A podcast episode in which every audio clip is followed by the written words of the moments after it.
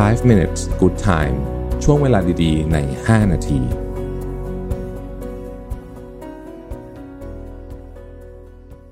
ได้เวลาพัฒนาทักษะใหม่ให้ประเทศไทย Mission to the Moon Reskill Thailand ต่อยอดความเชี่ยวชาญด้านสื่อออนไลน์ที่เข้าใจคนทำงาน สู่การเป็นผู้นำในการพัฒนาทักษะใหม่ กับ Mission Academy คอร์สพิเศษ โดยรวิทย์หานอุตสาหะอ้ำสุภกร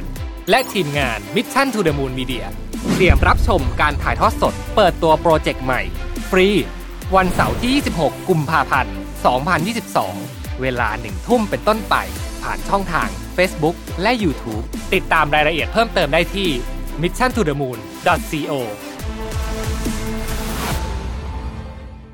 สวัสดีครับยินดีต้อนรับเข้าสู่ 5 minutes นะครับ คุณอยู่กับรวิทย์หานุสาหะครับ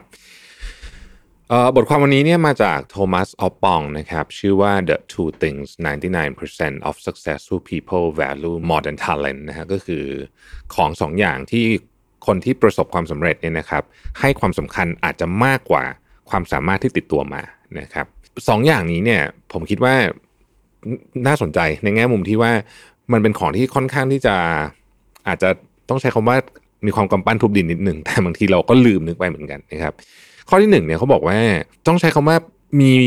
กระบวนการทางความคิดที่ชัดเจนว่าจะเอาอะไรนะครับ ไม่เอาอะไรเนี่ยทำต้องทำเป็นนิสัยเลยเขายกตัวอย่างเนี้เขาบอกว่าคนส่วนใหญ่เนี่ยนะฮะมักจะใช้กระช่วงเวลาที่คิดว่าเราจะทำอะไรไม่ทำอะไร เราอยากจะทำเรื่องนี้เพราะอะไรเราจะทำเรื่องนี้ไปเพื่ออะไรเนี่ย น้อยพูดง่ายคือวางแผนน้อยนะฮะแล้วก็เริ่มลงมือทำนะฮะแล้วก็ไปแง่ๆเอา แต่ว่าบางทีเนี่ยในคนที่ ประสบความสำเร็จจริงจะเริ่มพบว่าบนโลกใบนี้มันมีโอกาสมันมีเรื่องมีอะไรเนี่ยเยอะไปหมดเลยนะฮะยกตัวอย่างเช่น สมมติว่าเราอยากจะไปเรียนคอร์สออนไลน์อย่างเงี้ยเนาะมันก็มีคอร์สให้เรียนเป็นหมื่นเป็นแสนคอร์ส ถ้าเราไปแบบดุ่มๆเลยนะครับ คือไม่วางแผนอะไรไปเลย แบบเข้าไปแล้วก็เรียนไปเรื่อยๆเนี่ยเราอาจจะเรียนได้เยอะนะ แต่มันอาจจะไม่เซิร์ฟวัตถุประสงค์ของเรานะครับ เพราะฉะนั้นการวางแผนให้ชัดเจนว่าเราต้องการเรียนไปเพื่ออะไร จริงๆเลยนะ เข้าใจตัวเองเลยนะว่าเรียนไปเพื่ออะไรเนี่ย เป็นส่วนที่สำคัญมากนะครับ ไม่แพ้ ว่าเราจะเริ่มลงมือเรียนให้สำเร็จ เขาบอกว่าวอร์เรนบัฟเฟตเนี่ยนะฮะใช้เวลาวางแผนในการทำเรื่องของการดีไซน์พวก portfolio ของเขาเนี่ยนานกว่าการเอ่อ acting เนี่ยเยอะมากนะคือเขาบอกว่าใช้แบบ a year deciding and a day acting นะฮะไม่รู้ว่าจริง ๆ ขนาดนั้นหรือเปล่าแต่ว่า คนที่มีนิสัยที่วางแผนนะครับ คือคำว่าวางแผนในที่นี้เนี่ย มันก็มีอีกข้างหนึ่งที่ต้องระวังก็คือว่า คือคิดเยอะเกินไป อันนั้นอันนั้นก็เป็นเรื่องที่ต้องระวังแต่ว่าคนที่ไม่วางแผนเลยลุยตะลุยอย่างเดียวเนี่ยโดยที่ไม่เข้าใจว่าตัวเองอยากได้อะไรเนี่ยก็มีความอันตรายเหมือนกัน เพราะฉะนั้นต้องใช้ใช้คำว่าเอ่อ make thinking clearly a habit ก็คือวางความคิดให้ชัดเจนเนี่ยทำให้มันเป็นนิสัยเลยนะฮะข้อที่สองนะครับเขาใช้คำว่า taking action consistently นะฮะสิ่งสำคัญมากของของการจะทำอะไรให้มันเกิดขึ้นเนี่ยคือเรา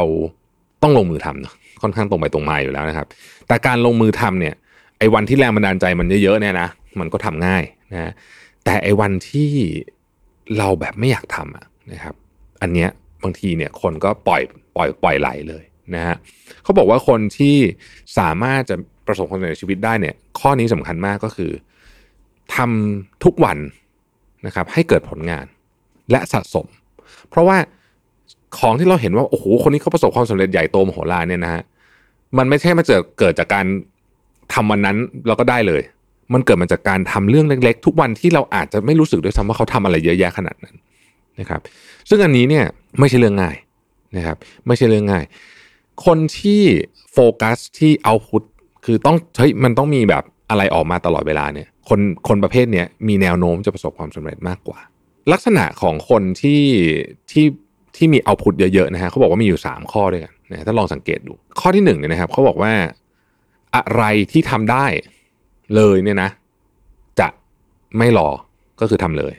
นะครับ ข้อที่ 2 คนที่มีเอาพุตเยอะๆเนี่ย มักจะไม่ multitask ลองสังเกตดูนะครับ แล้วข้อที่ 3 คนที่มีเอาพุตเยอะเนี่ย คือคนที่เวลาเราเดินไปถามเขาว่าเฮ้ยวันนี้คุณงานอะไรสำคัญสุดนะฮะสมมติบอกสักสามอย่างเนี่ยเขาตอบได้ทันทีโดยไม่ต้องคิดเลย เพราะว่าเขาเขาวางแผนมาแล้ว นี่คือลักษณะของคนที่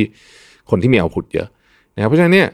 สองอย่างนี้จึงเป็นเรื่องสำคัญเราต้องเห็นภาพชัด นะครับซึ่งการเห็นภาพชัดบางทีมันมาจากกระบวนการที่ต้องใช้เวลาในการตกผลึกอะไรต่างๆนานาพวกนี้นะครับอันนี้เราพูดถึงตั้งแต่ระดับองค์กรจนถึงระดับส่วนตัวด้วยนะฮะอย่างผมยกตัวอย่างในเรื่องเรียนออนไลน์ หรือว่าการเนี่ยพวกทักษะพวกนี้ผมว่าชัดเจน คือถ้าเกิดเราเห็นภาพไม่ชัด คุณจะใช้เวลาเยอะมากแล้วก็อาจจะไม่ได้ผลอะไรนะครับอันที่ 2 คือต้องลงมือทำนะฮะเห็นภาพชัดอย่างเดียวเราไม่ลงมือทำก็ไม่เกิดประโยชน์เหมือนกัน แต่การลงมือทำเนี่ยความจริงข้อหนึ่งก็คือมันไม่ได้เห็นผลเร็ว ทุกอย่างมันใช้เวลา มันมีมันมี process ของมันอยู่ เรามักจะไปเห็นผลของคนคนหนึ่งที่ทำอะไรได้เนี่ย ตรงปลายทางแล้วนะแล้วเราก็คิดว่าโอ้เขาก็ทำมันไม่เห็นเขาทำอะไรเลยทำไมเขาถึงนั่นจังเลย แต่จริงๆแล้วเนี่ยถ้าเราย้อนกลับไปดูนะครับ